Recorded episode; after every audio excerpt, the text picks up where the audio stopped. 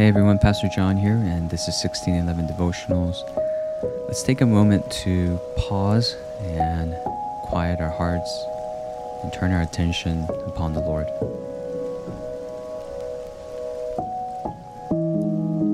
Lord, for what we have done and what we have left undone, we we fall on your countless mercies and we return to your word for your life, for your ways, and for your truth.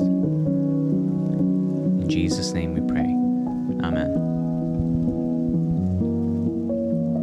Today's passage is taken from Romans 12, verse 15 to 16. Rejoice with those who rejoice, weep with those who weep.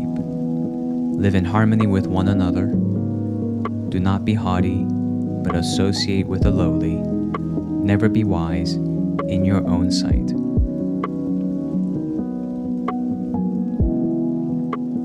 Verse 15 mentions two of our most common uh, emotional experiences uh, that you can probably place on two ends of the spectrum, and that is rejoicing and weeping. And then there's perhaps everything that falls in between those two. And it's interesting that it says when it comes to rejoicing and with weeping, uh, we are to experience these emotions and feelings with others. As if to say, these are not entirely meant to be private experiences, but shared experiences. As if there's something right and godly about feeling communal things rather than private things. That there's something good about letting my feelings be shaped even by others. And that's why it follows immediately in verse 16 live in harmony with one another.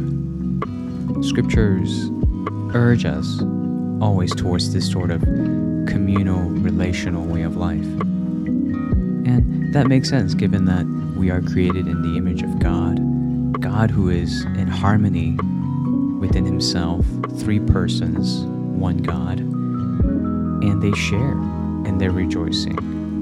And they also share, since creation, in their grieving. And this is how we were made to resemble God in our communal, relational way of life, even in our way of feeling. And this keeps us from what verse 16 calls being wise in our own sights. When our feelings are all that we have, our thoughts are all that we have, we become wise in our own sight. And it also says we become haughty rather than having the capacity to associate with the lowly, uh, the humble at heart, those who are submitting to God's will rather than insisting on their own will. And so, the way in which we choose to relate to others and even feel towards or feel with others, it can really determine whether our lives are lived in humility or in pride. Whether our lives would resemble God and His Spirit or our sinful flesh. The application here is perhaps simple um, it's looking outward and looking around to see who are the people that I can rejoice with, who are the people I can weep with, who are the people that I can open up my heart towards, and let their experiences, let their feelings, in a sense, shape mine, and drawing near to them the way God draws near to us. In our rejoicing, he rejoices, and in our weeping, he, he weeps. And just as God influences us and shapes us according to his truth, so He would cause us to rejoice with His truth and His righteousness, we can have that impact on others and impact, influence others uh, so they would not rejoice in wrongdoing and they will not fail to grieve what is sinful.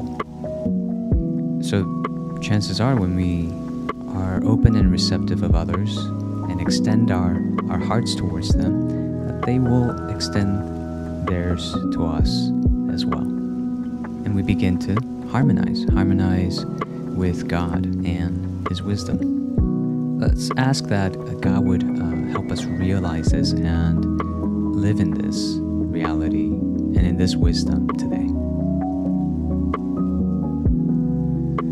Our Heavenly Father, give us eyes to, to see beyond ourselves, beyond our uh, private rejoicing and weeping, um, and begin to see those around us and near us and their reasons for rejoicing and weeping, and perhaps even more importantly, uh, your reasons for rejoicing and weeping, so that we would live relationally and we will live in harmony with you with our neighbors. Forgive us for uh, being so closed off at times and keeping uh, our hearts to ourselves. Give us the, the gentle, lowly heart, the humble heart of Christ, and help us to live seeing and being with others. And help us to grow in our rejoicing with your truth and your righteousness, and, and weeping for the things that cause you to weep and for things that are against your will and things that grieve uh, your heart. Holy Spirit, help us in this. Work this way in our hearts so we can resemble more and more uh, the image of our Creator, our God. We ask this in Jesus' name.